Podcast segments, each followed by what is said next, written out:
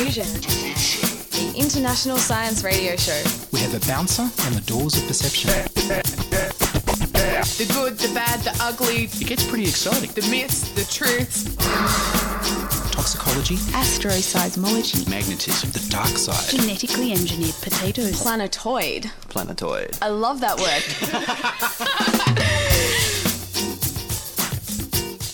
Hello and welcome to Diffusion. Sit back and relax while we engineer weird and wonderful science directly into your genome. I'm Ian Wolfe. On this edition, Deborah Monego explores the new properties of nanoparticles. First up, here's news of CRISPR baby scares.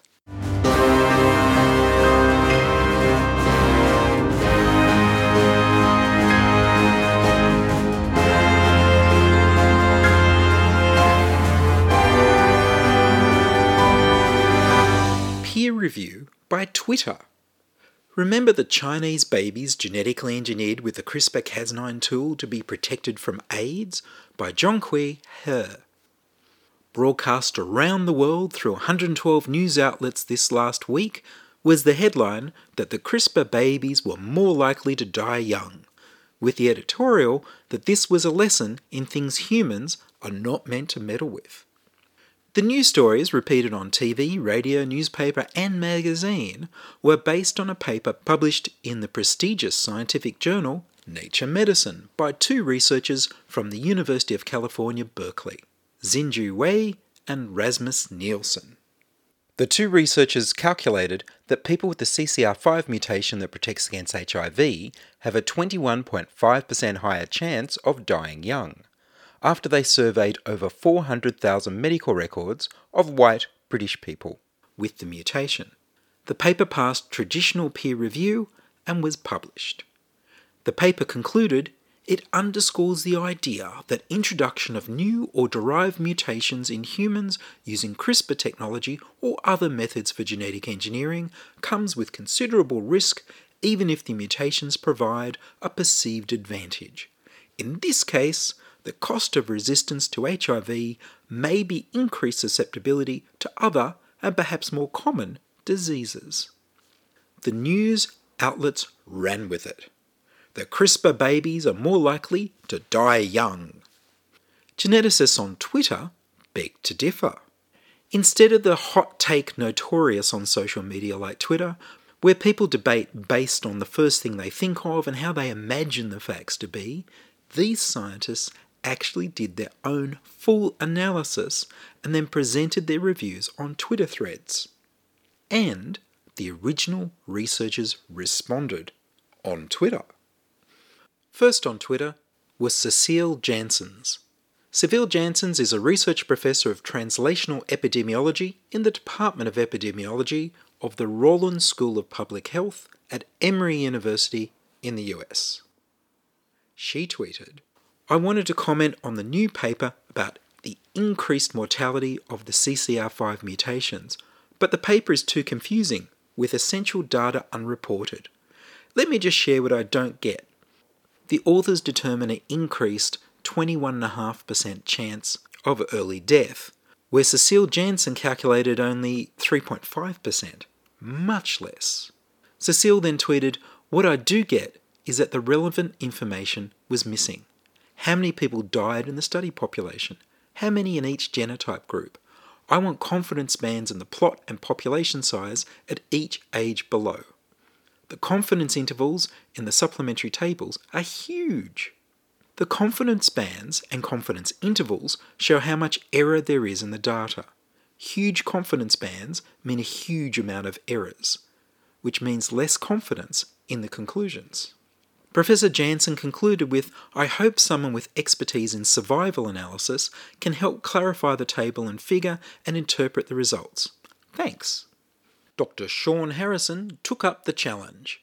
Sean Harrison is a postdoctoral researcher in the UK Medical Research Council Integrative Epidemiology Unit at the University of Bristol. He tweeted a thread. I also had some issues with this paper, so I did the same analysis my way last night. The biggest problem I can see is the sample. they don't account for relatedness, and it likely biases the analysis. They don't appear to do any of the quality control on the participants we do on UK Biobank data at the University of Bristol. The analysis also has problems. I can't comment on the choice of SNP, but let's assume it's appropriate. The SNP is which gene mutation is being studied. More than one naturally occurring mutation in the CCR5 gene gives protection against infection by HIV/AIDS. Sean's thread continued. The survival curve should have confidence intervals, but it should also have been adjusted for potential confounders age, sex, centre, and all principal components. They didn't take out related individuals like in all other genetic analysis I've seen. Anyway, I redid this analysis, restricting to an appropriate set of participants white, British, unrelated, quality controlled. The study number went from 409,000 in their sample to 337,000 in mine. All I did was take those 337,000 participants, grab their allele count for RS113, sex, age, principal components, centre, and dates of registration and death. Taking the last date of death as the final data follow up and put everything into a Cox regression in Stata. Stata is a statistical software package.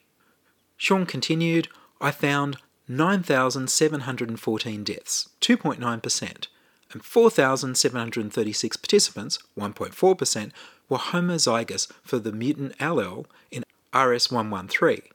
The homozygous people are the ones with two copies of the mutant gene, which gives them protection from HIV, but also allows them to suffer any harmful effects because they don't have backup of the non mutated gene. Heterozygous people only have one copy of the mutant gene and they don't have protection from HIV. Sean continued, So why did I find a small effect with wider confidence intervals? Several reasons come to mind. The first is that there were no confidence intervals reported in the study. The second is I have no idea what method they used to calculate the effect estimate.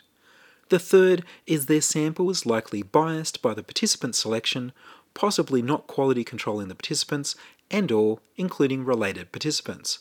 Even so, it seems clear to me that deaths are rare, being homozygous for the mutant allele is rare, confidence around survival of people with homozygous RS113 is low because of these two factors.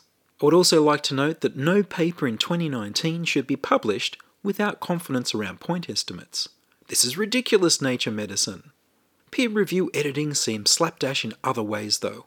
How did the survival graph get through peer review? There are no confidence intervals, and age hasn't been defined. On this note, the minimum age in UK biobank at recruitment is 39 in white British non related, and the max age is 73. So, how did they get the range 41 to 78? That can't come from the same time point. Their methods are very difficult to follow. It took me ages to work out they measured RS113, not RS626. What did they adjust for in the analysis? Why do I need to go to the supplementary information to find out really basic details? What was the proportional number of people who are homozygous for the mutant allele? Overall, I'm not a fan of the paper. But I think a chunk of that is I don't believe Nature Medicine properly reviewed the paper. Basic things we do with genetic data weren't done. There's massive gaps in the methods, and it still gets through peer review. How? Sean notes that there is a project notebook online linked in the supplementary notes, but it's on a private site, so it can be removed and altered at any time, and he doesn't know which data from the notebook was used in the main text. He goes on to say, the discrepancy between our findings could be down to sample selection, relatedness and or quality control, adjustment for age, sex, centre. Later, one of the paper authors, Rasmus Nielsen, reports in a thread to Sean Harrison Dear Sean, we have carefully considered your comments on Twitter and worked to reconcile your analyses with ours. The main difference stems from the following. We are analysing different markers. We used RS113 as an additional validation, but all the analyses in the paper are based on RS626, which should be the correct marker to use. I'm sorry if this is not apparent from the wording in the manuscript. I should also, in all fairness, that we have misled Sean Harrison with a sentence in the manuscript claiming that results are similar for the SNP he is looking at. As he has demonstrated, this is clearly not the case. Thanks, Sean Harrison, for pointing this out. Rasmus Nielsen later tweeted, I feel obligated to have to comment on the many news stories arguing that the CRISPR babies will likely die young as an interpretation of our study. This interpretation is not valid or responsible. First, the effect size we estimate is not nearly strong enough to warrant such a conclusion. Also, the confidence intervals are very large. I have had a hard time getting the latter point out in the press stories. Secondly, you cannot transfer the effects we see in the UK Biobank to people in China because of differences in environment and genetic background. Thirdly, as far as we know, one of the individuals is heterozygous and none of them have the exact delta 32 mutation, but instead have other mutations aimed at mimicking the effect of delta 32. The paper was titled CCR5 delta 32 is deleterious in the homozygous state in humans and was published in Nature Medicine. Are the CRISPR babies at an advantage or disadvantage with the engineered CCR5 gene with deletions? Only time will tell.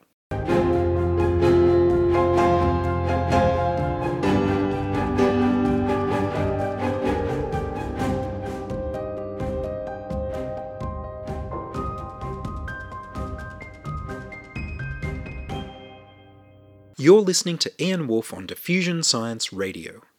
Send emails to science at diffusionradio.com. We're brought to you across Australia on the Community Radio Network and podcast over the internet on www.diffusionradio.com. Nanoparticles. Deborah Monego is a PhD student in the School of Chemistry at the University of Sydney. She's been studying the way nanoparticles interact with each other for the past three years. This is the final year of her PhD. I sat with Deborah in Victoria Park and began by asking her what aspect of nanoparticles is she studying? I am looking at how nanoparticles interact with one another in solution. And what is a nanoparticle? A nanoparticle is a type of nanomaterial. A nanomaterial is any material that has one of their dimensions of the size of 1 to 100 nanometers. That's a billionth of a meter, which is very, very small. It's even hard to imagine. So, for example, if you make a nanoparticle the size of a football, the football would be the size of the Earth. So that's the sort of dimensions we're talking about. So you can have nanomaterials that have one of their dimensions of those sort of size, such as wires, where you have very narrow wires but very long, or even viruses, proteins. And what I work with is particles that have sort of all of their dimensions in that scale. So they are almost like spherical particles with nano dimensions. When you get things down that small, do they have the same properties as if they were normal size? That's a very good question, and the answer is no. And the reason why is because when you get things so small, the amount of atoms that are on the surface of the particles, it's not irrelevant anymore as we have for things that we're used to at the microscale. So, for example, if you have a one nanometer nanoparticle, about 100% of their atoms are going to be in the on the surface. But if you have a 10 nanometers particle, about 10% of their atoms will be at the surface. So that changes a lot just with a little change in the size. And and then the surface effects start to play a very important role on the properties of the particles. So you can get very different particles, not only going from the macro scale to the nanoscale, but also by changing just a little bit the size of the particles at the nanoscale. How do you study the nanoparticles? It's relatively easy for us now to make these particles, especially when they are spherical or this sort of nearly spherical shapes. So the synthesis is very well advanced, which means we can make them in different sizes and shapes and materials. So that's experimentally a very good thing because then you can explore all these uh, sort of different systems. But th- at the same time, they are very small. So we actually don't have very very good tools to look at them right now. So we have very very good microscopes which we can use to sample the particles especially when they have a hard core. But they also have this what we call soft layer around them. And the problem with that is that that's very similar to the size of those soft and hard layers are very similar to each other. So it's very hard to look at where one ends and the other start experimentally. So the way I deal with that is by using computer simulations. So I use parameters that were developed through experiments or other atomistic level simulations, and I use that to replicate these systems in my computer and then study the dynamics of the system. So basically, just using the Newton's equations of movement to give a little kick to the system at the start, and then by iterating it over itself. So I just give it a force to start with and then generate new positions and with those positions i calculate new force and so on until it forgets the state it was at the start. And by doing that i'm able to when when the system equilibrates and it kind of forgets where i put it i can sort of calculate properties that are expected to be the properties of the real system. By doing that i can sample each of these individual components of nanoparticles individually and with a very good control. So I can change the size of the particle, I can change the size of the solvent that is surrounding the particle, and I can see how each of those things affect the system. And what sort of materials are you using for these nanoparticles? So my research is quite fundamental. So I'm looking at the properties in a general way and how we could design particles in a more general way. So I'm looking for rules of design of particles if you want these structures you're building to have specific properties. At the moment, I am looking at gold nanoparticles because gold is we work in collaboration with the experimentalists, and gold is readily available in large quantities, and it's a system that has been studied for long, and we know the properties already, so it's very easy to deal with it experimentally. So I work with that, but we've done, we've done simulations to with other materials. So gold is like a metallic core. We've done simulations with a semiconducting core, and we see the same trends. So we don't think they are necessarily related to the material itself so much of the core uh, because we're looking at watching properties and what defines that is sort of the ligands that are around the particles. So that's the focus of our research. And what's a ligand? That's a very good question. So, because of the large quantity of atoms on the surface of these particles, they are very reactive and they're very unstable. So imagine if you put a bunch of particles of gold in a liquid, they will prefer to stay stick together instead of being around the liquid. But we don't want that because then it's we just end up with a macro particle of gold instead of individual nanoparticles, and uh, we can't really choose how they will form the structures if they just form other things by themselves. So we want to keep them stable in solution so you can deal with it properly later.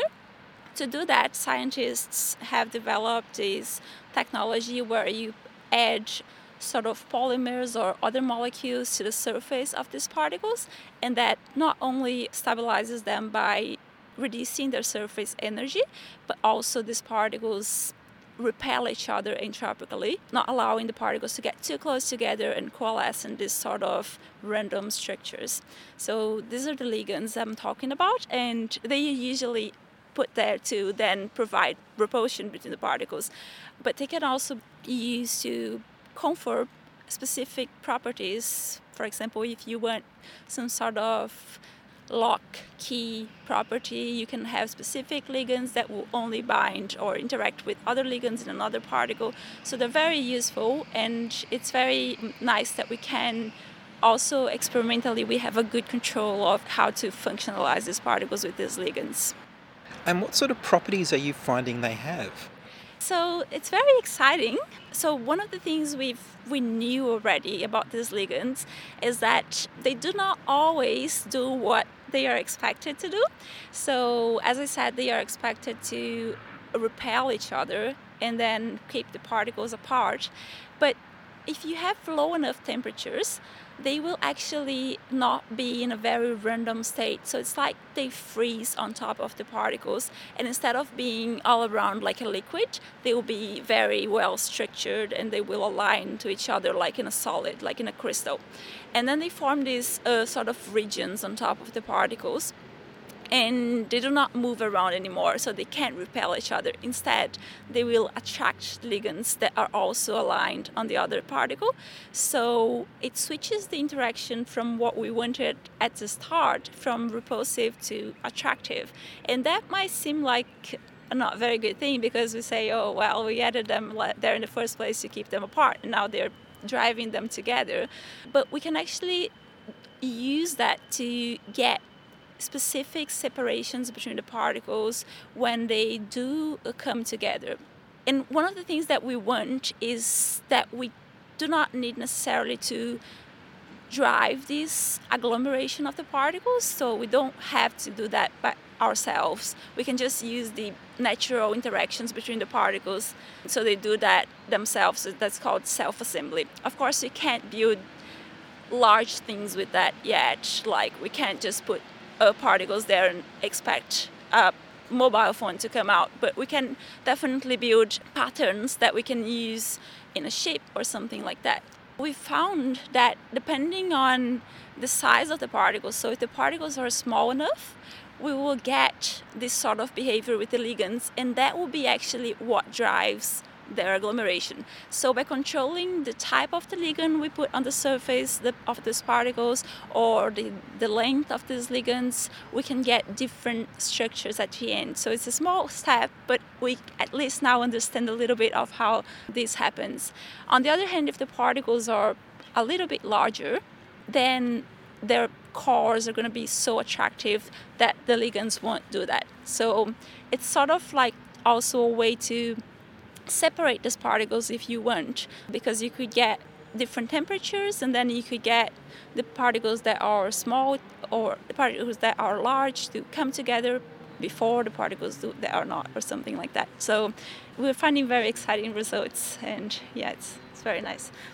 So you're discovering all these different types of properties of these materials under different circumstances so that in the future you and other people will be able to use them as building blocks to design whole new devices and structures and things.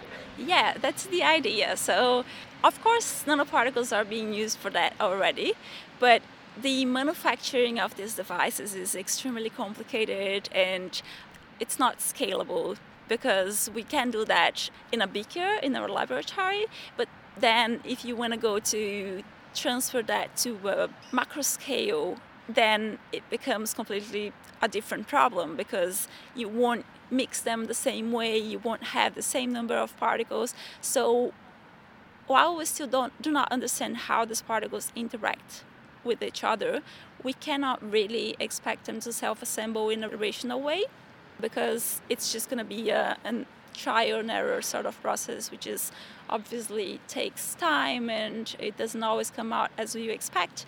So the idea is to have this better understanding so we can use that knowledge to kind of decide what the particle is going to look like based on the product we want. What got you interested in this area? So I have a physics and chemistry background, and I'm, I was always interested on looking at these sort of weird side of things. And there's nothing more weird than nanoparticles because they do not behave as atoms, but they also do not behave as microscale particles. So they're sort of that middle ground, middle place in there that nobody really understands and they have completely different properties and it's not only about what gets me more excited uh, It's not only the properties that they have that we're looking for and we want to achieve, but also properties that we might not even know, not be aware of that they might have and could be applied to things that we need solution but we don't have idea of how to do it. So I think it's a very exciting field and of course the nano word has been used. It's been like this super hype word, but it's something that we do not really have a good understanding of, and I think that's very exciting to study something at this stage where you're still trying to figure out what happens if you do certain things to the system. If high school students wanted to study nanoparticles, what should they do? Again, it's very exciting. I imagine for high school students to work with nanoparticles and a boomer is you can't really see them so they won't have that exciting chemistry going on but at the same time you can see their properties and that signals that they are there and they are doing things that you wouldn't expect so for example you can have solutions of several different colors by changing the, the size of cadmium selenide particles from 1 to 10 nanometers, which is like all of them are pretty small and you can imagine how you could see them or things like that. But if you put them in a solution, you will see purple, red, green, blue. You will see all these different colors, which could spark the interest of these students learning more about nanoparticles. Of course, I think as we're still trying to figure out how they work, it's very important that they get good knowledge of physics and chemistry, which is what obviously we use to try to understand that. There are many applications that are also already out there for nanoparticles, even in cosmetics or pharmacs. So it's very important that people are aware of that and if they can at least study a little bit about the properties they can understand what they're consuming and yeah i think that's very important Well, Deborah Monego, thank you very much. thank you it's been a pleasure That was Deborah Monego, PhD student at the University of Sydney's School of Chemistry, studying new properties in nanoparticles that will one day be used to make new materials for engineering. And that's all from us this week on Diffusion. Are you a scientist, artist, biohacker, or maker who'd like to be interviewed about your work? Would your company like to sponsor Diffusion? Do you have a science outreach grant you should tell me to apply for? Send your contributions, opinions, helpful suggestions, and donations to science at diffusionradio.com. That's science at diffusionradio.com.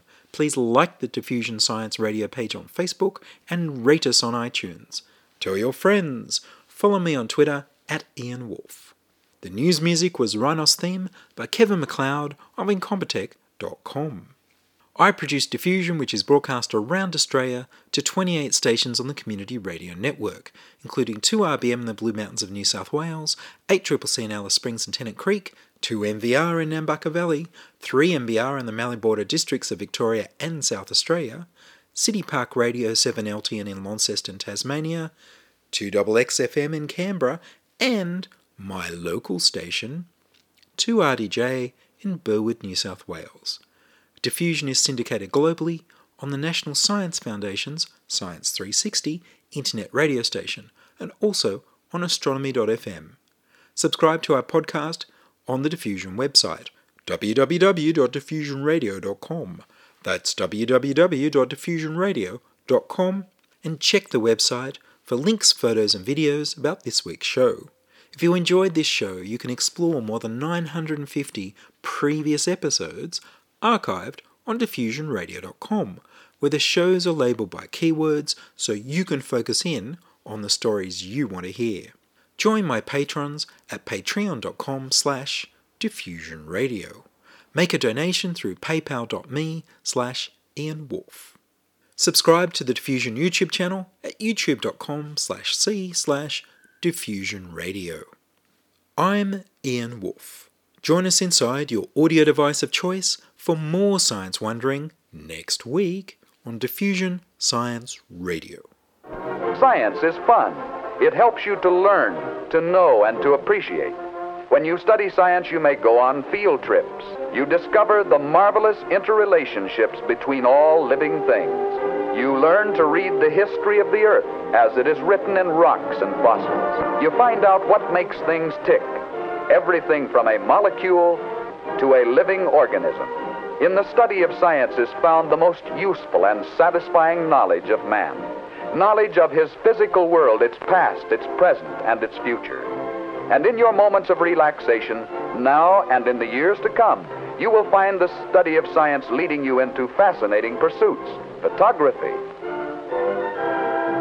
collecting. Why study science? Study science because you will find in the study of science a richer, more rewarding life.